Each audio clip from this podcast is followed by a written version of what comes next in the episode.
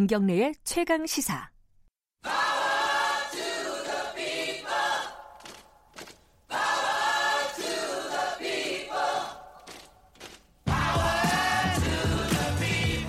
네, 을의 입장에서 을의 목소리를 통해 함께 사는 세상을 생각하는 시간입니다. 지금은 을밀대 민생경제연구소 안진걸 소장 나와 계십니다. 안녕하세요. 네, 안녕하십니까. 오늘은 5G 얘기를 할 건데 정말 이제 용어를 통일을 해보죠. 5G입니까? 5G입니까? 5G라고 해도 되고 5G라고 해도 되는데요. 요새 아무튼간 5G가 안 터진다는 뭐 것은 요새 유행어더라고요. 제가 만들었습니다. 진짜요? 네, 그렇습니다.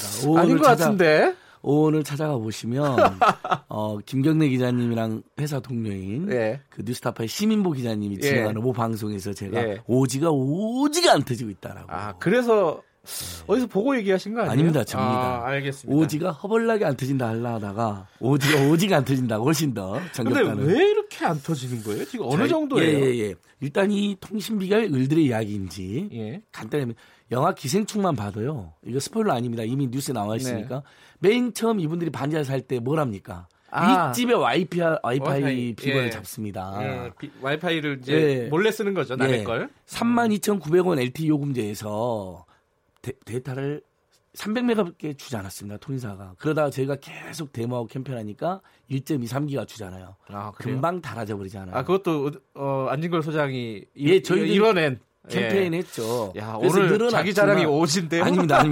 그런 건 아니고 늘어났지만 여전히 그 우리 기생충 집안처럼 어쩔 수 없이 남의 집 와이파이를 써야 되는 그런 황당한 상황이 있는 게 우리 일들의 이야기고. 생활 필수품이죠. 통신이라는 게. 통신비가 2인 가구 이상, 3인 가구 이상에서는요. 대부분 16만 원에서 20만 원이 나옵니다.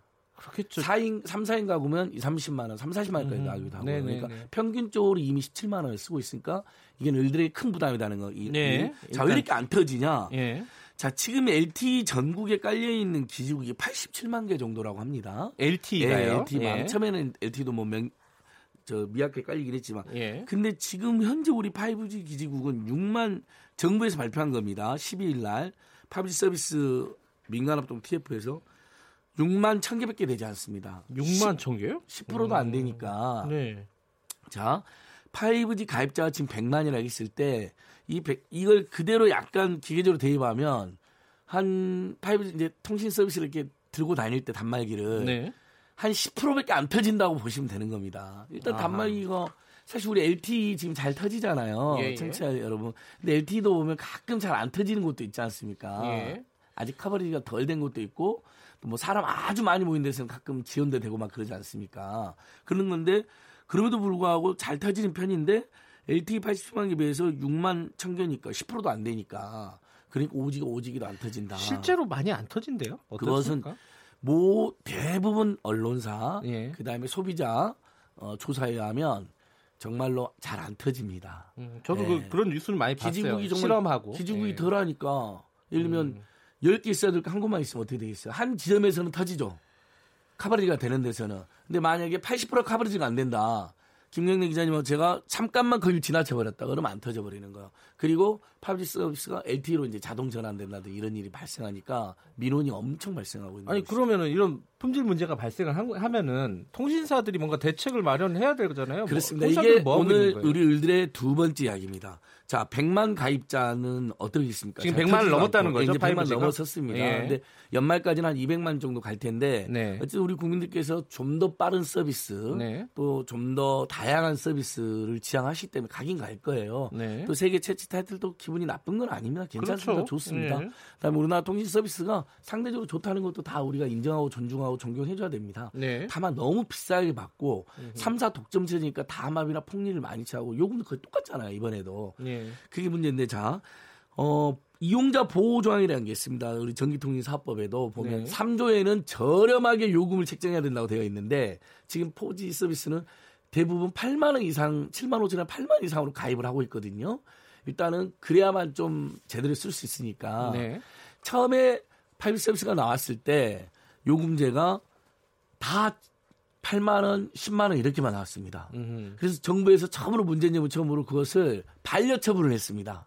요금 인가제가 지금 정기통일 3법이 28조에 나와 있거든요. 네. SK텔레콤 요금 인가를 받게 되어 있거든요. 네. 그래서 저가 요금제가 너무 없다고 반려 처분했더니 갖고 온 게 이겁니다. 5만 5천 원 정도에 8기가만 주는 요금제를 하나 추가한 겁니다. 근데 거기에 대부분 가입이 안 되죠. 5G 서비스는 대용량을 엄청 빨리 써야 되는데 그러니까 대부분이 지금 8만 원, 10만 원대 요금제에 가입되어 계세요. 일단 너무 비싸죠. 네. 나머지 우리 국민들 가입할 엄두가 안 나는 거예요. 네. 자, 그럼 이미 가입한 100만 명 어떻게 되냐? 안 터지잖아요. 네. 그럼 우리 이용자 보호조항에 보면 서비스가 불능이거나 예. 장애를 발생하면 손해배상 해주게 되어 있습니다. 아하. 근데 저는 여기서 언론의 태도도 지적하고 싶은 게 5G 서비스가 오지가 안 터진다는 저의 네. 호소를 받아들여서 그 부분은 지적을 잘해요. 예. 한 발 더 나아가야죠, 언론이라면. 이렇게까지 안 터지면 요금 감면이나 손해배상해야 되고 네. 통신재벌 3사가 독과점 상태에서 엄청난 영업이익을 누리고 있는데 네. 이렇게 무책임하게 국민들을 기만하는 건 문제가 있다. 당국이 제대로 조치해야 된다. 이렇게까지 여론을 제시해야 되는데 그냥 안 터진다. 문제가 있다. 이런 식의 보도가 그친 경우가 그러니까 많다는 거죠. SKT, KT, U+, LG U+, 여기서 이게 좀 문제가 있으니까 요금을 좀 싸게 해준다거나 아니면 지금까지 불편을 겪은 사람한테 요금을 환불해준다거나 이런 대책은 안 나왔어요? 전혀 내놓지도 않고 제대로 사고도 하지 않고 조금씩 좋아지고 있다. 연말에 낮을 거다 이런 식으로 설명을 하는데요. 자, 우리 KT 통신 화재 나갖고 어떻게 했습니까? 우리 방송에도 했었는데 네. 제가 또 그거 열심히 중소상공들 같이 캠페인에서 네. KT가 마포라든지 용산이나 서대문이라든지 은평 일대 우리 중소상공인 중심으로 하루 손해액 20만 원 정도를 하고 네. 최대 6일이면 120만 원 이게 손해배상을 처분했거든요. 네네. 불통됐죠. 그것도 불나가지고 자신들 네. 관리 잘못으로. 근데 그동안 통신사들이 그런 장애가 발생해도 완전 외면한 거에 비하면 진일보한 조치를 KT가 한 겁니다. 네. 이번에 다시 저는 통신 3사가 정말 영업이익도 막대한데 그동안 그래도 수십 년 동안 우리 국민들도 사랑도 엄청 받았는데 네. 100만 명이나 가입시켜놓고 불안전 판매거든요. 사실상 사기 판매고 안 터지는데 판매한 거잖아요. 네네. 그러면 요금 감면을 일부 해줘야 되는 거고요. 두 번째, 지금 엄두가 안 나서 가입하지 못하는 우리 국민들이 많습니다. 반드시 가입하고 싶어도 단말기도 너무 비싸고 요금제도 너무 비싼 거거든요. 아, 맞아요. 그러니까 결국은 단말기도 다운시켜야 되면 지금 보조금 막 불법으로 엄청 풀어가지고 공짜 샀다는 얘기 나오잖아요. 이게 근데 모든 국민이 공짜에 사면 좋지만 그렇지가 않아요. 정보가 그렇죠. 어둡거나 아니면 어느 시점에 가보거나 대림에 가보면 또 몇십만 원 엄청 비싸게 사는 분들이 있으니까 예. 상대적 호갱이 끊임없이 발생하는 구조고 그렇게 마케팅비를 막 7조씩 써댑니다. 통신 3사가 1년에 7조. 그렇죠. 그럼 그렇게 쓰지 말고 그걸로 통신요금을 인하해라는 겁니다. 저희 말은. 아하. 제발 좀. 광고 좀 그만하고. 예, 광고 차라리 줄이고 통신요금 예. 인하해서 국민들의 혜택 좀 줘라는 겁니다. 예. 근데 지금 요금제 아까 말씀드린 것처럼 8만 원, 7만 5천에서 8만 원 정도 가입해야만이 100기가 이상 쓰는 요금제로 5G를 누릴 수 있게 해놨습니다. 5만 5천 원 요금제를 형식적으로 내놓긴 했는데 정부가 반려처분해가지고 쫄썩 다시 인가를 네. 받으려고 거기에서는 8기가바이트만 주는데 고화질 동영상 한 몇십 분 보면 다 소진되는 영상입니다. 그러니까 제대로 5G 서비스를 쓸 수가 없습니다. 그다음에 단말기가 너무 비싸니까 대리점이나 판매점 이렇게 유도를 합니다. 보조금 많이 받으셔야죠. 그러려면 8만 원, 9만 원, 10만 원대 요금제에 가입해야 됩니다. 이렇게 돼버립니다. 그리고 또 보조금을 받으면 무슨 문제가 있냐면요. 예. 25% 선택 약정 요금 할인을 못 받습니다. 보조금 대신 요금 할인을 선택한다 해서 선택 약정 요금 할인인데 양자택일이고요. 예, 양자택일. 예. 그게 청취자 여러분 그게 25%나 요금 할인 되거든요. 그러니까 뭐가 더 유리한지 잘 보시고 이제 둘 중 하나를 택하면 되시는데 여기서 꿀팁 2개만 드릴게요. 자, 내가 예전에 보조금을 받았기 때문에 나는 선택약정 요금 할인을 예. 신청하지 않고 계신 분들이 계세요. 예. 근데 보조금을 받았어도 청취자 여러분 약정기간 6개월 미만이다. 그러니까 내가 보조금 받을 때 보통 약정기간을 24개월로 하잖아요. 예. 근데 18개월이 이미 지났다. 그러면 오늘 전화하시면 25% 요금 할인 바로 적용됩니다. 아, 그래요? 네, 약정기간이 다 안 지났어도 어허. 6개월 미만이면. 물론 약정기간 지난 분들도 무조건 전화 한 통이면 25% 요금 할인이 적용된다는 거. 아하. 두 번째, 이건 저 같은 통신 전문가도 깜빡해버렸는데요. 3월 달에 문자가 한번 왔어요, 저한테. 예. 저 25% 요금 할인 적용하는 24개월이 다 지났습니다. 네네. 계속 이용하시려면 연락 주십시오라고 문자가 왔는데 내일 해야지 다가 제가 3달 지나버렸어요. 그래서 어제 전화했더니 지금 선택약정 요금 할인이 적용 안 된 지 3개월이 됐대요, 제가. 아하. 단말기는 옛날 거니까 보조금 받았다 하더라도 그래서 바로 어저께 114에 25% 요금 할인 했더니 어제부터 지금 25% 요금 할인되고 있습니다. 그러니까 본인이 선택약정 요구 마련을 받고 있는 분들도 네네. 약정 기간이 12개월이거나 24개월로 해놨잖아요. 예. 그거 지나면 그 다음부터는 없어져요. 그렇더라고요. 저도 한번 그렇게 됐어요. 그러니까 통신사들이 참 고약합니다. 이렇게 해줘야 되거든요. 원래 요구 마련을 계속 해준 다음에 문자를 계속 보내서 싫으신 분들만 이야기하세요. 그러면 되잖아요. 이런 것도 자동갱신 안 해주거든요. 그러니까 이런 건 자동갱신 해준 다음에 싫은 사람들만 이야기해라면 되잖아요. 근데 일단 딱 끊은 다음에 신청할 사람만 연락이라는 것도 문자를 딱 한 번만 보냅니다. 근데 전 문자도 안 왔어요. 그러니까 문자도 안 왔으면 그것도 네. 잘못된 조치입니다. 당국에서 네. 문자를 한두 번 보내라고 안내를 했는데 안 하는 거죠. 그러니까 청취자 여러분, 자 25% 요금 할인 네. 이미 받고 있었지만 기간 끝났으면 그게 종료돼 있으니까 바로 신청하시고요. 네. 나는 이미 보조금 받아서 대상 아니라고 생각하시는 분들도 바로 신청하시면 6개월 미만이면 20% 알겠습니다. 적용된다. 자, 청취자 여러분들 자기가 약정 할인을 받을 수 있는지 없는지 잘 모르시거나 받고 있는지 없는지도 잘 모르시는 분들 많을 거예요. 124로 전화하시면 예. 요즘 친절하게 안내해 주시고요. 전화하셔가지고 예. 혹시 받을 수 있는데 빠뜨리고 있으면은 한번 체크해 보시고요. 25%면 큽니다, 사실. 아주 큽니다. 10만 예. 원이면 2만 5천이고 5만 원이면 12,500원이고요. 근데 예예예. 제가 하나 좀 여쭤볼게. 예. 이런 어떤 고객들의 불편 이거에 대해서 이제 통신사 간부가 이런 얘기를 했대요. 가치 있는 국민들의 불편함이다. 이게 그러니까.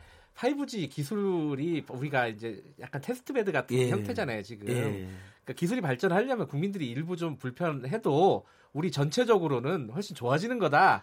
이렇게 얘기를 하더라고요. 이건 어떻게 보십니까? 아주 무책임한 태도입니다. 예전에 통신요금 비싸다고 난리가 났을 때 네. 통신삼사 간부도 이런 말을 한 적이 있습니다. 너무 많이 써서 문제입니다. 조금만 쓰시면 저렴합니다. 세상에 어느 자본주의 국가에서요. 자기 서비스나 물건을 많이 이용해 주는 것을 탓한 사람이 있을 거 찾아보시면 나옵니다. 정치 여러분 실제로. 그때도 난리가 났는데 마찬가지죠. 맞습니다. 예를 들면 첨단 서비스의 경우 예를 들면 예기치 않은 어떤 공백이라든지 네. 또는 뭐 버그 같은 게 있을 수 있잖아요. 예예. 그럼 그걸 바로 잡아주면 예를 들면 요즘에는 포상금도 해주고요. 네. 또 그렇게 해서 보완도 되고 그럴 수 있죠. 그걸 우리가 부인하는 건 아닌데 이 경우는 명백히 예를 들면 정부도 올해 안에 45만 개 기지국을 깔아라고 기준을 제시했는데도 네. 이제 6만 개 깔아놓고 지금 벌써 7월달 다 됐는데 사실 그리고 4월 3일 날 개통하면서 세계 최초로 한 타이틀은 좋긴 했지만 거기에 너무 집착한 나머지 네네. 아주 비싼 요금제로 사실상 국민들을 실험용으로 가입하게 해버린 거잖아요. 거의 안 터지는. 아예 그러니까 아까 제가 10% 정도 안 터지는 것 같다 했는데 실제 사용하는 분들은 거의 안 터진다라는 분들이 그러니까 안 터진다는 있습니다. 게 5G로 안 터지고 LTE로 넘어간다는 거죠. 넘어가버리고요. 예. 그다음에 지금 실내에도 보통 우리가 이렇게 빌라라든지 아파트들은 예. 실내에 가보면 거기에서 또 그 간이 중계기라고 해야 되나 라우터 이런 걸 설치를 해야 되잖아요. 실내 중계. 예. 이게 거의 설치가 또 안 돼 있습니다. 그러니까 보통 우리가 생활 어디서 합니까? 실내에서 생활하지 않습니까? 네네. 그러니까 실내에서는 안 터지고 예를 들면 통신사들이 조금 잘 깔아놓은 서울의 어떤 지역에서만 야외에서 잘 터지는 거죠. 근데 거기서만 사는 사람이 누가 있습니까? 다 자기 집으로 가셔야 되고 실내로 가셔야 되고 여기저기 다니시는데 그래서 이동통신이잖아요. 근데 거의 한 지점에서 유선통신처럼 잘 터지게 해놓고 그래놓고 8만 원, 10만 원을 받는다는 것은 이건 통신삼사가 그동안 너무나 당국의 비화에 아주 쉽게 기만적으로 돈을 벌었다는 또 다른 증거가 드러난 것이죠. 그래서 그러니까 을들이 분노하는 겁니다. 그리고 그러면 이제 예를 들면 보수 정당의 정치인들아 보수 언론 매체에서 뭐라 하냐면 그 시장에 맡겨놓을 걸 왜 자꾸 개입하냐는 식으로 이야기하는데요. 그 말처럼 황당한 거짓말이 없습니다. 어느 시장 서비스가 딱 재벌 세계사만 허가를 해주고 이렇게 담합하고 요금도 똑같고 이런 서비스가 어디 있습니까? 그러니까 이건 네. 시장제가 아니잖아요.